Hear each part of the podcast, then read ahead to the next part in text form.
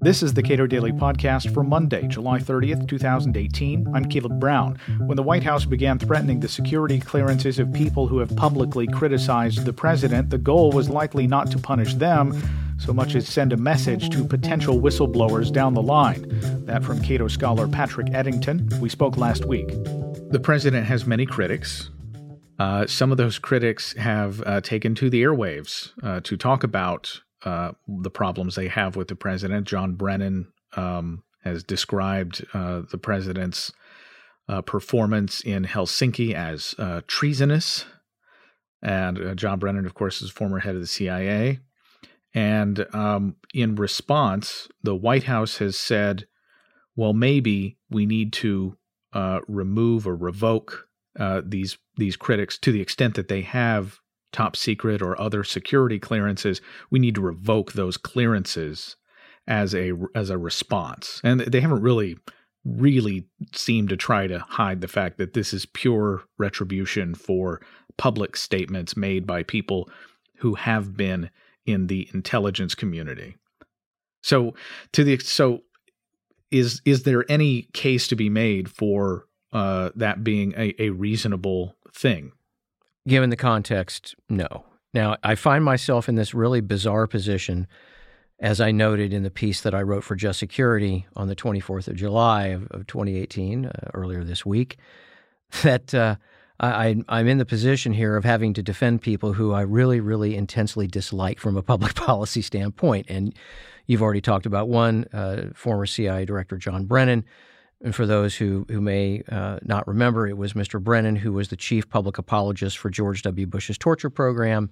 He did so in the NewsHour in, in 2005. And of course, it was also Brennan who ordered the break in uh, of computers being used by Senate Intelligence Committee staffers to write the report on the torture program. So I'm, I'm not a fan of Mr. Brennan's uh, for that reason. Mr. Clapper, the former director of national intelligence, another one of the president's critics and targets, uh, of course, lied under oath to the Senate Intelligence Committee about domestic surveillance of, of American citizens. And then finally, we have uh, former NSA and CIA Director Michael Hayden, uh, who helped to engineer the domestic surveillance programs that have been targeted against American citizens, and also uh, missed a prime opportunity to actually stop 9 11 uh, by killing a particular program called ThinThread, which uh, I've written about elsewhere.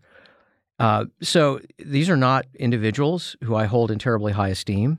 That being said, uh, like you and I, they are citizens of this country and they have a First Amendment protected right, uh, particularly in the context of dealing with government uh, to say basically whatever they want to when it comes down to, to public policy issues. So uh, these these individuals, and of course the other individuals that were named by Sarah Huckabee Sanders are are kind of uh, Trump's uh, worst of the worst as far as he's concerned. Former FBI Director James Comey, former FBI Deputy Director Andrew McCabe, and former Obama National Security Advisor Condoleezza Rice.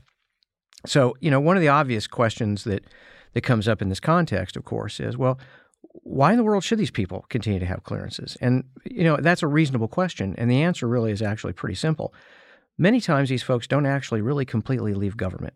And, and what I mean by that is that there are uh, literally dozens, maybe hundreds, essentially, of independent boards and commissions that reside within the executive branch uh, on a permanent basis. An example would be the Defense Science Board at the Pentagon. And there are also, uh, from time to time, congressionally created commissions, the 9 11 Commission, of course, being the most famous, uh, most well known at least. So, whenever individuals are named to those commissions, if they deal with national security issues, they are invariably uh, going to get into uh, material that will require them to have access to classified material. So, to me, it's perfectly reasonable. Uh, let's say, in the case of a James Clapper or any former director of national intelligence, I think it's reasonable ultimately for them to maintain uh, that clearance uh, at least for a year or two after uh, their successor has been confirmed by the Senate, because the individual in question who's outgoing represents kind of the, the, the macro level institutional knowledge on the major issues that, that the intelligence community has been working. So I, I think that's reasonable. Where I get very squeamish about this uh, is when folks like Mr. Hayden and I think others wind up setting up their own consulting firms or even go to work for major uh, defense or intelligence community contractors, let's say like Booz Allen or Leidos, where having that clearance may give them, and thus their company, a potentially unfair competitive advantage uh, in, in negotiating contracts, or at least in terms of having knowledge of what the government is potentially interested in. So I, I do have some real concerns there, and I think some kind of reform in that area is probably uh, decades overdue, frankly. But what the president is doing here isn't just going after these individuals we've just discussed. His real target, in my judgment, are the men and women who are actually working in the Justice Department and specifically the FBI and the attorneys, uh, the agents and the attorneys who are working on Russia related investigations. I think it's a clear attempt to intimidate them uh, and to let them know that uh, I can literally take away your meal ticket, which is your security clearance. Right. So it's uh, it's well understood that people who have security clearances, in, in fact, if you live in Washington D.C., there are uh, uh, a bunch of websites that's that are job postings just for people with security clearances. Yes, exactly. And uh, it is well understood that if you lose a security clearance and you work in that kind of environment, that uh, your employment or your value as an employee goes down pretty tremendously if there are certain documents that are uh, provided to contractors that you are not allowed to look at. Yeah, I, I don't think there's any question that probably with the exception of folks who work in, let's say, the information technology arena, where you know you can pretty much all if you're if you're decent at what you do, you can almost always find a job, you know, working IT, cybersecurity, things of that nature uh, in the private sector. But for a lot of other government uh, employees, and I'll, I'll, just use my own background as kind of an example, if you're an imagery analyst, if you're somebody who was hired by the government to not just look at satellite imagery, but you know all this drone footage that we've accumulated over the course of the last 17 years in the so-called war on terror, that's still kind of a relatively discrete skill in a lot of respects. So if you lose your clearance in that context, uh, you're absolutely in trouble. And of course, if you're if you're in law enforcement, if you're at the FBI uh, and you wind up getting your clearance yanked, um, then your ability to remain in federal law enforcement is pretty much gone. And, and the same would, of course, apply to pretty much any attorney working in the Department of Justice, but particularly those who work in the National Security Division. So it's this threat that Trump is making at, at Clapper and, and Comey et al. Uh, isn't simply directed at them. I mean, those individuals, as I pointed out in my just security piece, they'll get by just fine, right? I mean, they've had their book deals. They've got their uh, network uh, contributor gigs, et cetera, et cetera. They're not going. They're not going to be hurting. It, it's the people at the GS12 to GS14 level in the federal government working at the Department of Justice and especially the FBI right now, but also in the intelligence community to a degree, uh, that I actually worry about here in terms of, of potentially being at risk. Uh, and, and the chilling effect, I think the very real and powerful chilling effect that this kind of thing could have. On a related matter, uh, the FISA court has released a substantially redacted, but less redacted than most of the, most of the time, um, warrant application, a FISA application uh, that was filed by the Department of Justice for uh, intercepts of communications between uh, Russians uh, and Carter Page, a one-time advisor to to the Trump campaign and a lot of Republicans in Congress, before we saw, the public saw any of this uh, uh, application, were making a big deal out of the fact that they were making use of not, not properly vetted information that had been circulating within uh, the intelligence community and in the Department of Justice for some time. What do we know now that uh, this application, still heavily redacted, uh, what is it te- telling us about the way this information has flowed and the arguments that had been made by uh, people in Congress about the quality of this warrant? So, on the first question, uh, what we know is that contrary to the claims that have been made by House Intelligence Committee Chairman Devin Nunes of California, the FBI was actually very blunt and very upfront uh, in their initial application uh, about the so-called Steele dossier. This, of course, being the um, essentially opposition research material that had been put together by former MI5 uh, operative, uh, British MI5 operative Christopher Steele uh, and his firm. And uh, in the document itself, Uh, you know, the Bureau is actually very clear about their relationship with Steele, and they are uh, clear about their view that uh, because his information was used successfully in other prosecutions, uh, that he was, in fact, as far as the Bureau was concerned, a completely credible source. Now, you know, how much more of, of the dossier necessarily is going to turn out to uh, to be accurate or to be you know valuable. I'm not so sure that that's as much an issue now as the rest of the material that was essentially used to kind of uh, target Page and the like. And as you indicated, uh, this is 412 pages of material that the folks at Judicial Watch got through their lawsuit. and I'd say about 90 to 95 percent of, of, of this stuff is completely blacked out. So when we start talking about the other sources, uh, that were used here by the government, um, different kinds of electronic surveillance, possibly physical surveillance, possibly what are known as sneak and peek searches, things of that nature. Uh, anything that would have been done along those lines, as well as any additional information that would have been supplied by a foreign power, let's say like the UK itself, uh, that's absolutely redacted in this document.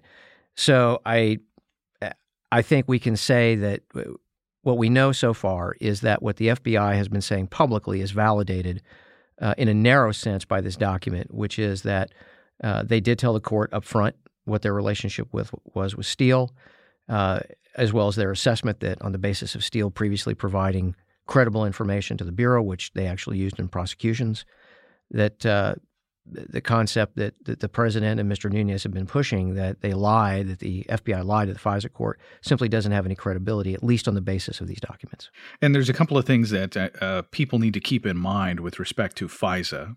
It is a foreign intelligence court, and uh, when they ask, when they are have information uh, that they're going to allow the government to collect it is not for the purposes specifically of investigating a, a, crime that has that they believe has been committed.